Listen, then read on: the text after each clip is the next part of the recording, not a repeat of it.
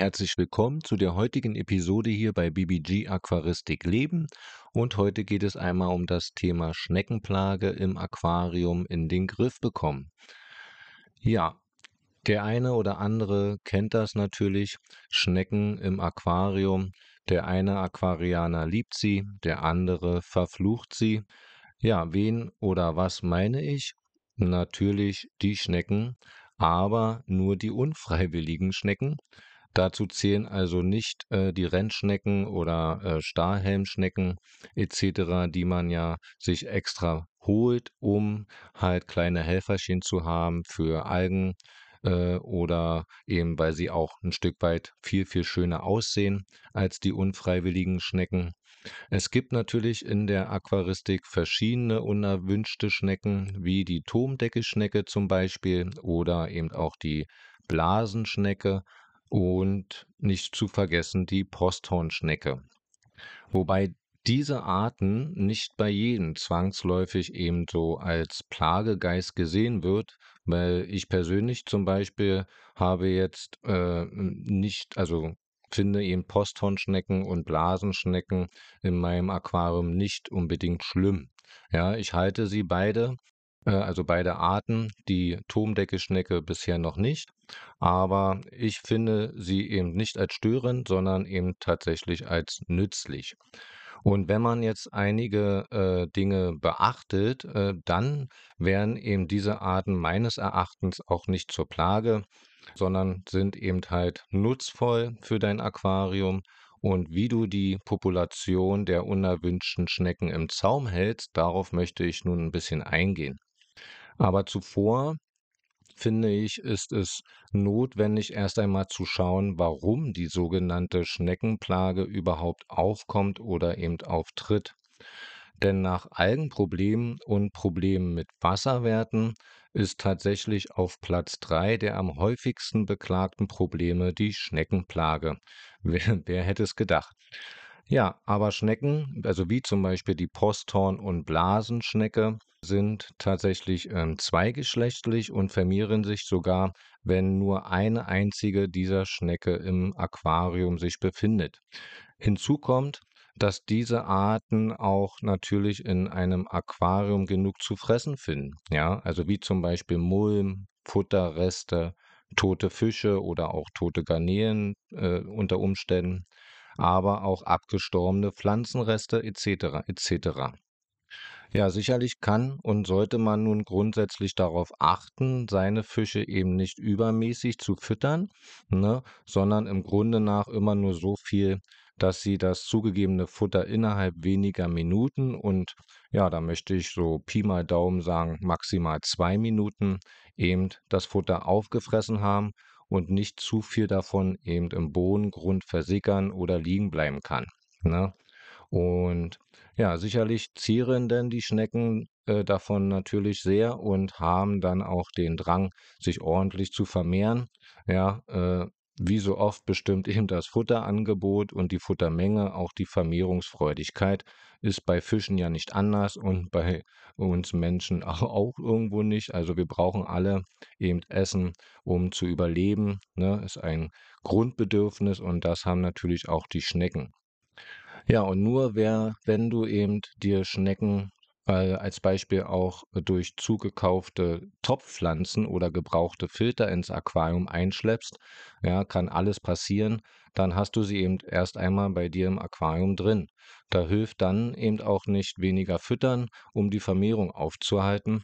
Äh, ja, natürlich vermehren sich die Schnecken zwar vielleicht nicht so rasant und schnell und man kann die Population somit auch gut im Zaum halten, so wie bei mir in meinen Aquarien. Also ich habe, finde ich, jetzt nicht übertrieben viele von diesen Posthorn- oder Blasenschnecken, sondern man sieht sie zwar ab und zu, den äh, 1, 2, 3, 4, 5 Stück von mir aus auch, aber dann war es das auch. Und ich persönlich finde das eben nicht jetzt als Plage, sondern eben als nützliche Helfer. Aber man kann sie eben nur dann so im Zaum halten, wenn man eben nicht zu viel füttert.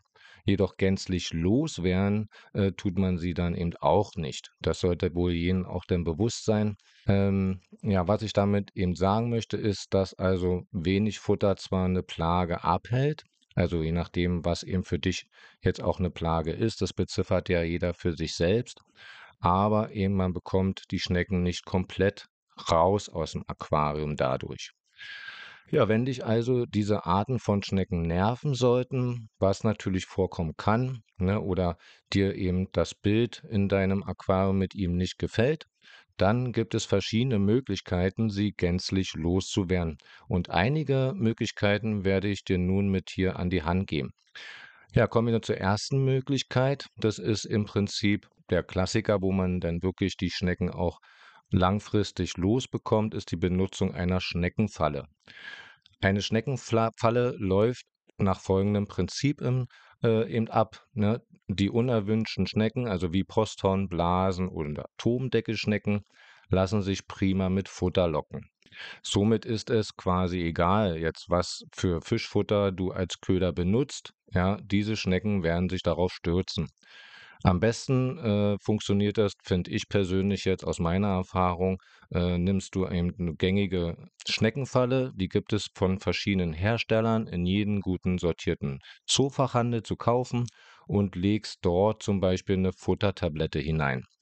Die meisten Schneckenfallen äh, haben ganz eng anliegende Lamellen, ja, die nur in eine Richtung sich eben bewegen lassen, also immer nur zum Reinkriechen in die Falle.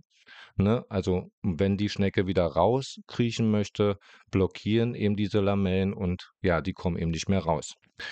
Nur um jetzt hinein zu gelangen und auch wirklich nur von Schnecken und nicht von Fischen eben ja betreten werden können quasi. Also klar gibt es auch Schneckenfallen, da muss man eben schauen, äh, wenn man jetzt ganz kleine Fische hat, wie zum Beispiel irgendwelche äh, Zwergbärblinge oder so, ähm, dann wird es vielleicht ein bisschen problematisch. Da muss man eben wirklich gucken, wie groß ist denn da der Abstand ne, von den Lamellen. Da sollte man schon darauf achten.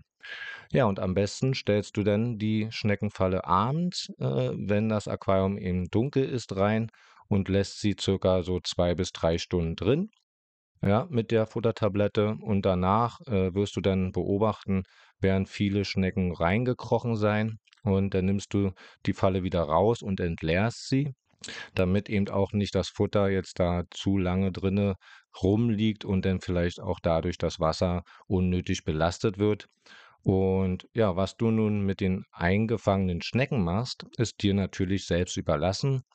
Vielleicht hast du ja in einem weiteren Aquarium zum Beispiel Kugelfische, die sich darüber freuen oder kennst auch jemanden, der welche hat und die Schnecken eben als Futter verwenden kann. Auch übrigens sehr gut für Axolotl als Futter äh, zu benutzen. Vielleicht hast du ja da auch jemanden in deinem bekannten Verwandtenkreis, der solche Tiere hält. Auch die freuen sich tatsächlich über diese Schnecken.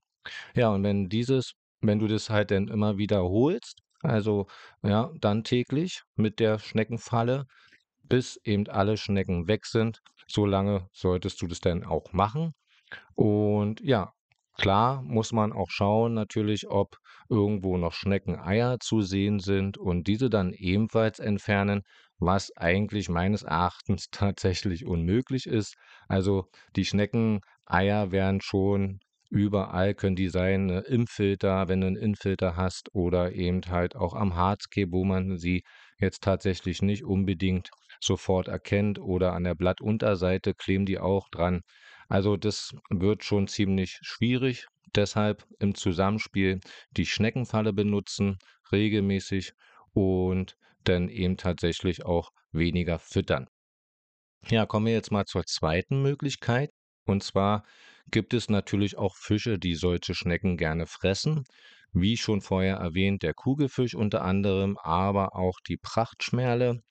Jedoch setzt diese Fische nicht als Problemlöser ein, sondern nur, wenn du sie auch halten möchtest und halte die Fische dann auch bitte artgerecht und nicht nur um die Schnecken jetzt loszuwerden. Also das macht überhaupt keinen Sinn, denn Prachtschmerlen werden wirklich sehr groß, also bis zu 15 Zentimeter können die groß werden und sind auch vom Charakter nicht ganz so friedlich und einfach.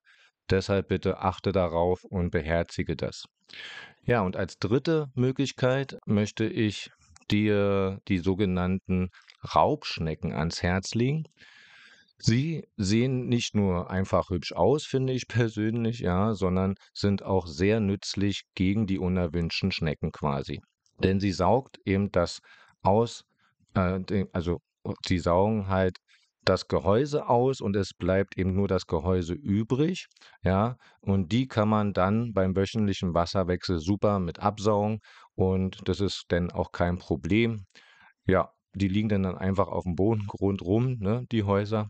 Und toll ist auch, finde ich, äh, wenn es keine unerwünschten Schnecken mehr gibt, dann ernährt sich die Raubschnecke auch von Futterresten und hält somit das Aquarium sehr gut sauber. Also Raubschnecken, ähm, ja, finde ich eine wirklich super Lösung tatsächlich, um dabei zu helfen, auch die Schneckenplage im Zaum zu halten.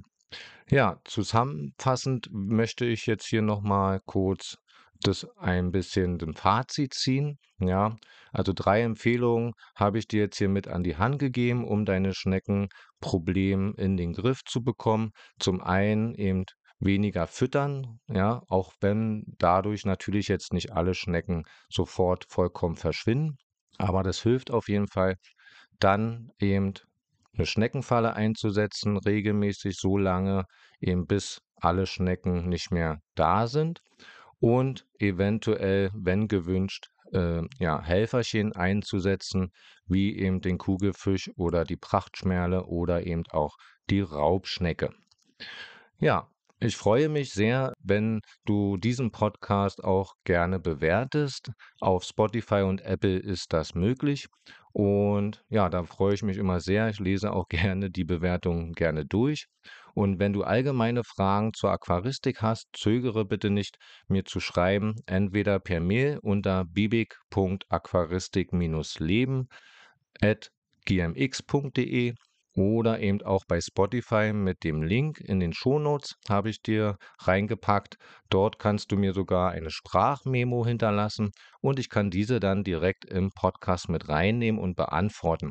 Finde ich wirklich eine super Möglichkeit. Also nutze vielleicht auch diese. Ja, nun bleibt mir eigentlich nichts mehr weiter zu sagen, als äh, dir eine schöne Restwoche zu wünschen. Und ich freue mich natürlich sehr, wenn du kommende Woche wieder dabei bist. Bis dahin, Tchau!